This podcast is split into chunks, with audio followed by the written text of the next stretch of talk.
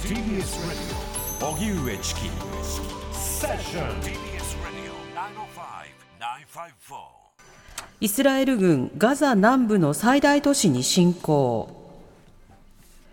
イスラエル軍のハガリ報道官は5日夜地上作戦が始まって以来最も激しい戦闘の日を迎えているなどとする声明を発表しました。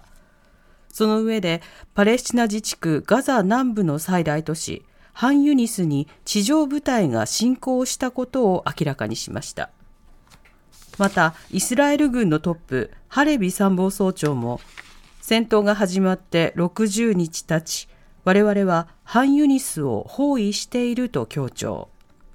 ガザ南部のハマスの拠点に対して作戦を展開していると主張しました。一方ガザ保健当局によりますと病院には5日だけで43人の遺体が運び込まれたとしています。ロイター通信によりますとハマスは戦闘が始まって以降ガザで1万6200人以上が死亡したと発表しています。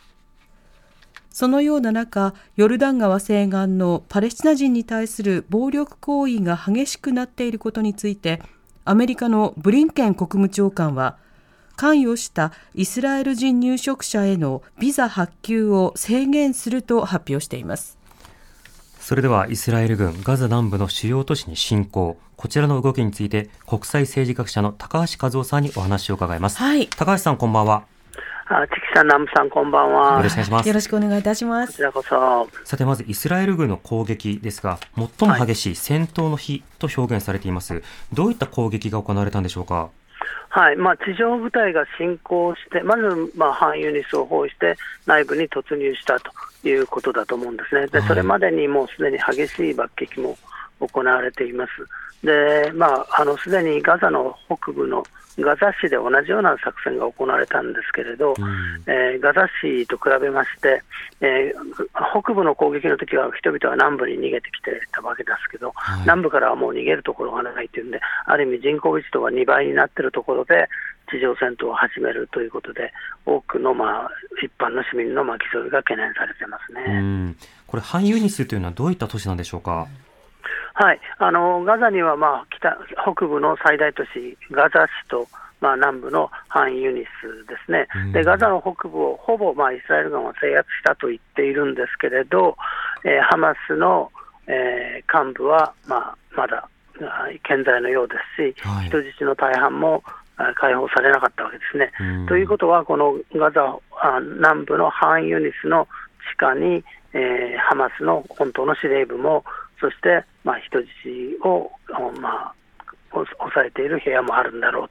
ということが、まあ、想像されるわけですね。そういう意味では、まあ、ハマス側にとっては最後の、まあ、拠点、イスラエル側にとってはどうしてもえー陥落させたい場所ということだと思いますね。うん。この南部のハンユニスにも多くの市民は避難していないんでしょうか？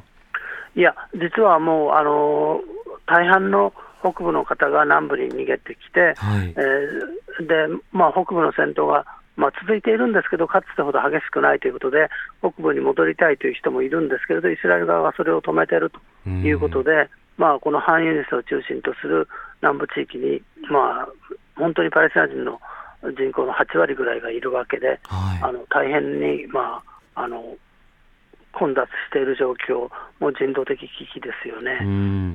うんこれあのイスラエル側はとはいえガザの市民に対してはどこを攻撃するのか案内しているというような趣旨のことを発信していますがこれはいかがでしょうか？はい、私もあのその地図を見たんですけれど、はい。一つはあのガザの人たちが持っている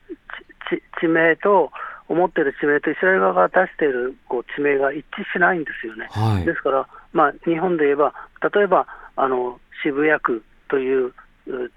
域があれば、渋谷はどこだってみんな知ってますけれど、うん。なんか地図の上では少しそれがずれてるようなことで、なぜそそうなのかというのは一つわからないんですね。はいそれから、まああのネ、ネットを見ればこれ見れますよというのがイスラエル側の宣伝なんですけれど、あの実は、ね、電気もよく通っていないし、みんながいつでもネットを見れるわけでもないし、はいですから仮にまあイスラエルが言う通りに、えー指定したところが安全であるとしても、ガザの人たちは必ずしもそれが即座に分かるとは限らないというんで、ある意味、もちろんあのイスラエルはあの民間人の犠牲を最小限にしたいということで出したのかもしれないんですけれど、アメリカに対してちゃんとやってますよ、イスラエルはという、なんかあの小学生の宿題のような感じで、実際にこれでガザの人たちが行き場所を決めることができるんだろうかという懸念があって、でまあ、仮にここは安全だと分かったとしても、狭い地域ですから、大変な人たちが入ってきて、はい、本当に収容できるんだろうかとか、まあ、いろんな問題がありますよね。今回の戦闘再開ということになりましたが、再びの停戦の可能性というのはいかがでしょうか？はいあの今のところはちょっと暗い気がしますね、ハマス側はイスラエル側が戦闘をやめない限りは人質は返さないし、あの戦闘をやめるということは言っていないし、はい、イスラエル側は、まあ、今度こそハマスのあの司令部を破壊して、あの主要幹部を殺害ないし、拘束したいという意向で、あのアメリカはあのガザの、まあ、北部のガザ市でやったようなひどいことはやらないでくれということを言ってるんですけど、現場のイスラエル軍のあの司令官たちは、うん、あのガザと同じようなことをやるんだと、北部と同じようなことをやるんだということで、全くあのアメリカのこう手をこうあのあまりひどいことをしないようにというメッセージは、全体イスラエル側が受け取っていないというのが伝わってきますね。なるほどあのアメリカは例えばブリンケン国務長官もそのイスラエル入植者へのビザ発給を制限するなど、まあ、発表しつつ、まあ、暴力行為については制御を求めている、はい、まあ、各国もこうしたメッセージは出しているもののイスラエルに対してはそうした、まあ、ある種海外からのメッセージというのは届きにくい状況なんでしょうか？そうですよね。まともに考えてみて入植地に住んでいて暴力を振るっている人たちがアメリカに行けなくなるビザが取れなくなるからってやめますかね、そこにいたいから、ここはそこは自分たちの土地で聖地だと思い込んでるから、そこにいらっしゃる方は、まあ、ニューヨークに休暇に行けなくなるから、えー、自分たちのこう行為をやめようというとはとても思えないですよね、ですから、あのブリンケン国務長官が出したメッセージが悪いということではないんですけど、とても弱いメッセージで、誰もこんなものであのイスラエルの動きが止まるとは思っていないですよね。今伝えられているこのヨルダ川西岸のパレスチナ人に対する暴力行為というのはどういったものなんでしょうか？え本当にひどいもので、えーまあ、入植者がパレスチナ人の農民を、まあ、射殺するというようなことがあって、はい、でイスラエルの警察も軍もそれを止めようとしていないというような状況があって、パレスチナ人は本当にこう生命の危険にさらされているという状況があります。それから、まあ、あのイスラエルに対する抵抗を事前にまあ排除するということもあって、えー、次々にまあパレスチナの若者を逮捕、拘束しているということがあって、はい、それも、まあ、あの容疑もあの明らかにされていないし、まあ、イスラエル側が危ないと思えばもう勝手に捕まえてしまうという、うそういう状況で、あのまあ、バイデン大統領はヨルダン川西岸であまりひどいことをしないようにというメッセージは出してますけれど、はい、あのアメリカが出すそういうメッセージと、でも同時にイスラエルに多額の軍事援助をするという、あの口はいいんですけど、うん、手は実際にはイスラエルを支持しているということで、あのイスラエル側としてはアメリカの圧力というのは本気に今の段階では受け止めていないんじゃないかと思われますね。うん。またイスラエルがそのガザの地下トンネルに海水を注入するのではないかというふうに言われています、これはいかがでしょうか？はい。まあ、それは前から作戦としてあの想定されていたことですよね。はい、ただあのおそらく地下トンネルも途中で遮断できるような構造になっていると思いますから、それが、まあ、もちろん部分的には有効なんでしょうけど、それでハマスのあのトンネルがすべて使えなくなるということではないと思うんですね。第一にあのイスラエル側はハマスのトンネルの詳細を知っているつもりでガザに入ってみたら、まあ、イスラエル側が予想以上に、まあ、あの大幅な大規模な地下トンネル網だったということを言っていますので、えー、あのもちろん部分的には効果的だとは思うんですけれど、はい、それであの問題がイスラエル側にとって解決するというものではないように思われますね。またこの戦闘終了の見込みというのがまだわからないわけですが、その後の状況についてネタニヤフ首相はどのように主張しているんでしょうか？はい、あのネタニヤフ首相は、まあ、戦闘が終了した後二度と、まあ、あのガザの、まあ、組織が、いろんな組織がイスラエルを脅かすことがないように、ある意味、あのイスラエル軍が駐留を続ける、あるいはガザのあの一部をあの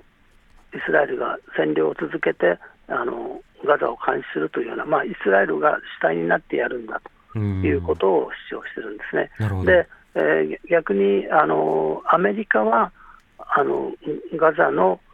パレスチナ人を統治するために、ヨルダン川西岸にあるあのパレスチナ暫定自治政府に人を派遣してもらって、パレスチナ人によるあの統あの統治、そしてパレスチナの西岸地区とガザの統一ということを言っているんですね。ただそれに対してネタニヤフ氏はああくまでそのイスラエル側のまあ管理に置くべきだと、これはあのアメリカからすると受け入れられない考えということになるんでしょうか？そうなんですね、まだ戦闘は終わってないんですけど、終わってからも対峙が続くということなんですね。でまあ、バイデン政権の主張は、あのパレスチナの暫定自治政府がヨルダン川西岸地区とガザ地区を統一して統治すれば、それがパレスチナの政府になるんで、この政府とイスラエルが交渉して、パレスチナ国家を作るんだというシナリオを描いてるんですけれど、えー、ネタニヤフ首相はパレスチナ国家を認めたくないんですね。まあ、それもあって、パレスチナ暫定自治政府が、まあ、ガザに戻ってくると。いうのにまあ反対しているということになりますなるほど。ということは、イスラエルは現状、2国家共存というルートというものは想定していないということでしょうか？あのイスラエル国民の、まあ、かなりの部分は 2, 2国家共存ということを考えているんだと思うんですけど、少なくとも、はい、あの現在のネタニヤフ政権、連立政権は、それを望んでいないということで、ネタニヤフ首相自体が、まあ、アメリカ人に対して喋るときではなくて、連立政権の仲間と喋るときは、俺こそが2国家、パレスチナ国家のあの誕生を阻止できる人物なんだ、だから俺を首相として支え続けてくれというようなアピールをしていますから、もう明らかにあの今の政権はそのつもりがないということだと思いますね。なるほど非寛容の姿勢というものを身内にアピールすることでこそ、今の政権というのは維持されているということなんでしょうか？そうなんですね、ネタニヤフさん、まあ、あの汚職疑惑だとか、いろんな疑惑を抱えています、そして今回の、まあ、ハマスの奇襲を防げなかったという、まあ、政治的責任も問われているわけですね。はい、ですからあの今のあの連立内閣が壊れてしまえば、政治的にも生き残れないというのはよく分かっている、そういう意味では、ずっとこのガザの危機が続くことがネタニヤフという人の、まあ、政治的利益になるんですね、それが本当にイスラエルにとって国益かというのはまた別問題と思うんですけどね。なるほど。わかりました。高橋さんありがとうございました。失礼しました。ありがとうございました。国際政治学者の高橋和夫さんにお話を伺いました。TBS Radio 荻上チキセッション Five four.